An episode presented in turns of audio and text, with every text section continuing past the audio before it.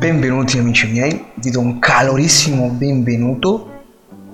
Sono molto contento di trovarvi qui, sono molto contento e onorato di poter condividere questo spazio con voi e le prossime riflessioni saranno qualcosa di catastrofico. Nel buon senso della parola, tra virgolette, perché catastrofe è sempre catastrofe e buon senso non ce l'ha.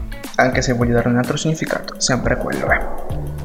Comunque, andiamo ad approfondire su questo nuovo capitolo, su questa nuova puntata che si chiama Il proposito della vita e vorrei partire dicendo che a volte i miei amici che si trovano nel mondo spirituale e che si trovano a praticare la meditazione da parecchio tempo o da qualche tempo, non importa il tempo, questo è irrilevante, succede a chi ne ha già di esperienza e a chi non ne ha di esperienza. E ciò che succede è che molte volte aspettiamo, no? O abbiamo quell'aspettativa di fronte a, al proposito e pensiamo che sia qualcosa di grande, qualcosa di wow, meraviglioso e guardiamo i maestri spirituali come, come qualcuno al di fuori del nostro rango, come qualcuno al di sopra addirittura delle proprie emozioni. E ci scordiamo che la meditazione è solo una porta che apre che apriamo noi e che serve solo per andare in profondità. La meditazione è solo un percorso in più, una chiave in più per l'autocoscienza e che ti porta sempre più in semplicità, sempre più in semplicità, che è quella la vera natura dell'essere umano. Ora vorrei partire dicendo no, che ovviamente Così come le persone spirituali hanno una ideologia sul proposito, altre persone possono dirti altre ideologie sul proposito. Se trovi una persona con una determinata direzione filosofica sulla spiritualità, ti diranno che il proposito di questa vita è conoscere Dio e vivere con Dio.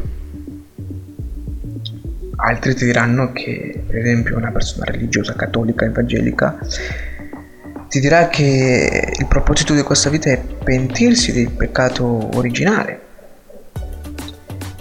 E altre possono dirti, con altre ideologie, possono dirti che il proposito è semplicemente goderti la vita.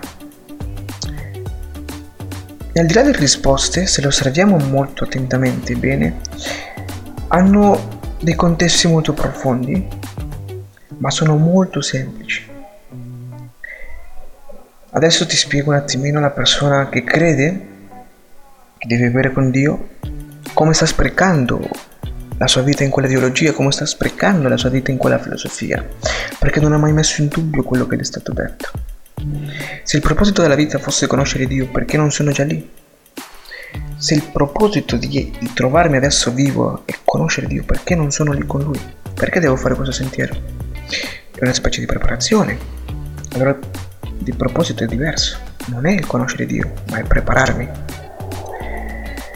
E come ritiene il cattolico, l'evangelico, che il proposito è il pentimento del primo peccato originale. Se questo fosse veramente il proposito della vita, allora perché sono qui? Se devo pentirmi del peccato e la Bibbia dice che il pentimento è la salvezza, perché sono qui? Di che cosa devo salvarmi? Perché sono vivo? E questo implica un certo senso profondo che se devo vivere una vita per, per poi morire, innanzitutto sto già morendo con ogni pentimento. E secondo punto è dove voglio andare se il proposito alla fine implica la morte.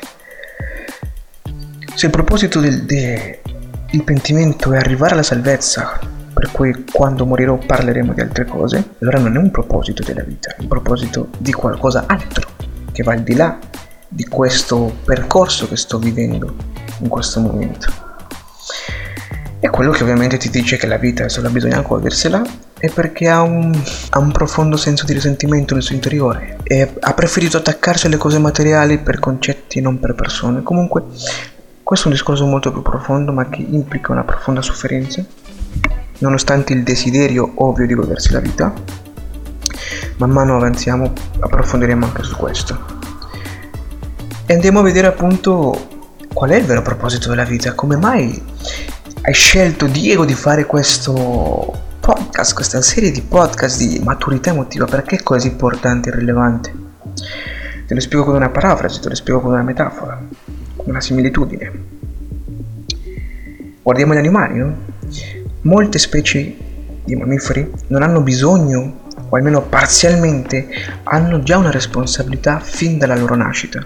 Guardiamo una giraffa, una giraffa deve imparare a camminare fin da subito. Questa è già una piccola responsabilità che lei ha nei suoi confronti. Ovviamente non ha tutte le risorse o gli strumenti come per esempio il collo lungo abbastanza lungo per alimentarsi, quindi i suoi genitori devono provvedere alla sua sopravvivenza fino a un certo punto. Questa giraffa non deve fare nient'altro che mantenersi viva, non deve fare nient'altro che sopravvivere. E poi la vita, la biologia della vita, della natura, farà sì che questa giraffa diventi una giraffa adulta.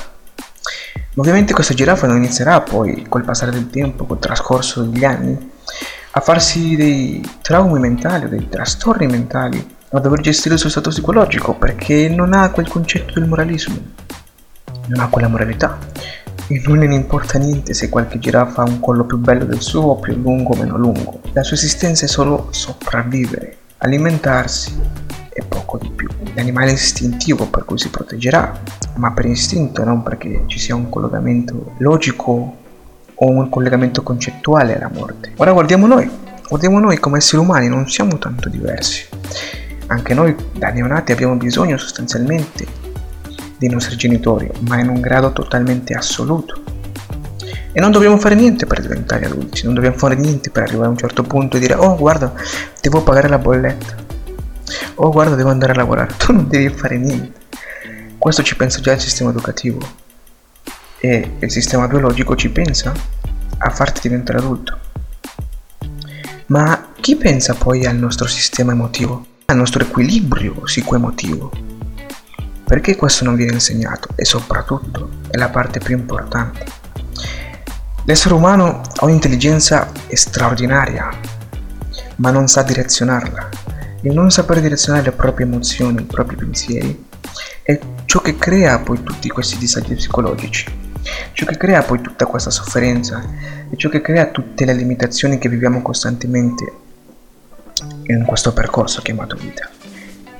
Quindi possiamo dire che in un certo grado non abbiamo tanta differenza da un animale. Quindi qual è il vero proposito della vita? Cosa, cosa implicherebbe un proposito di vita? Beh, se non dobbiamo fare niente per crescere, per maturare biologicamente, allora questo non è il proposito della vita. Sicuramente bisogna nutrire il corpo, perché è un requisito per la sopravvivenza. C'è chi lo nutre meglio e chi preferisce abbuffarsi di altre cose, abbuffarsi di piacere più che altro. Quindi, qual è il vero proposito della vita in sé? Se non, non, abbiamo, non dobbiamo fare niente per crescere biologicamente, cosa dobbiamo fare? Una delle ideologie o delle filosofie che più si avvicinano al proposito della vita, che toccano contesti molto vasti, è l'autocoscienza e con l'introspezione interna. Già dall'antica Grecia si studiava questo. Socrate era un mago dell'autocoscienza e diverse discipline lo studiano ancora oggi. Per esempio un psicanalista, un psicologo hanno principio di autoconoscenza. Perché? Perché questo ci permette di avere una maturità emotiva, ci permette affrontare le situazioni che sembrano difficili da un'altra prospettiva. Togliamo l'attributo di responsabilità alle persone e iniziamo a prenderlo a noi, iniziamo a darlo a noi. E in quel momento smettiamo di sopravvivere e iniziamo veramente a vivere. Ecco la chiave Ecco il segreto. Quindi un sistema educativo sì ti educa per una professione, ma non ti educano per una vita, ti educano per una sopravvivenza in questo aspetto lavorativo, in questo aspetto economico. Quindi cosa bisogna fare? Bisogna fare un percorso di autocoscienza. È lì che si evolve la vita, è lì che la vita inizia a manifestarsi, è lì che inizi completamente a vivere. È così semplice, che a volte sembra quasi impossibile da ammettere, ma il proposito della vita è solo vivere. E questo richiede una certa maturità emotiva. E come andiamo a sviluppare questa maturità emotiva? Dico, come facciamo? Raccontacelo già, ci tieni qui sui muri da due podcast. pazienza amici miei, ci saranno ancora altre due o tre puntate che andremo a approfondire su questo argomento, perché c'è veramente tanto da dire, tanto tanto, ma lo faremo semplice. Lo faremo semplice perché l'essenza della vita è semplice. Ora ti voglio fare una metafora di nuovo e torniamo al mondo spirituale. Le persone che hanno già un tempo nel, nel percorso spirituale capiranno questa metafora molto più in profondità e che se loro riescono a rendere consapevole questa riflessione, il gioco è fatto. Il gioco è fatto. Esiste un mantra, per le persone che non lo sanno, un mantra è, è come una programmazione e è una richiesta verso una direzione. Ciò che tu chiedi alla vita, poi la vita te lo dà. All'universo, a Dio, insomma, a chi vuoi, quello poi te lo restituisce. E il mantra è una richiesta. E il mantra solo apre porte che poi ti permette di sperimentare. Per cui che si dimentica la persona, no? Il famosissimo mantra di io non sono la mente e io non sono il corpo, secondo te qual è la porta che apre? Se non sei la mente, non sei il corpo, cosa sei? apriamo la porta a un sentire, apriamo la porta a qualcosa di magico, di naturale, che qualche giorno, in qualche modo, abbiamo perso il rapporto con esso, abbiamo perso la relazione con il nostro sentire. E quel mantra ti apre la porta proprio a quello, al sentire, al sperimentare. Ed è questo il proposito così semplice, ma viviamo al gioco dell'ego girando e girando su filosofie e filosofie e filosofie. E te lo dice un filosofo. Sono molto appassionato di filosofia, di mettere in dubbio le cose. Ma quando bisogna arrivare a un dunque, bisogna arrivare a un dunque. Non c'è, non c'è modo da, da girarcene intorno. L'unico vero proposito della vita è vivere, sperimentare, scoprire, ricercare. Tutti abbiamo la curiosità in noi. Ma perché si è spenta? Per un sistema di giudizio, si è spenta per una necessità di protezione, che poi parleremo anche di questo, parleremo dell'ego e approfondiremo pian piano questo percorso, in modo che tu possa digerirlo pian piano e pian piano queste riflessioni possano entrare in te e portarti in quello che è l'intenzione, cioè sperimentare, conoscerti e andare a sviluppare veramente quella che è la qualità, quello che è il dono di vivere e non sopravvivere. Detto ciò vi auguro una bellissima giornata, una bellissima settimana, un bellissimo buon sperimentare, buon divertimento e anche buona sofferenza, accoglila, poi capiremo perché devi accoglierla. Detto ciò, vi saluto.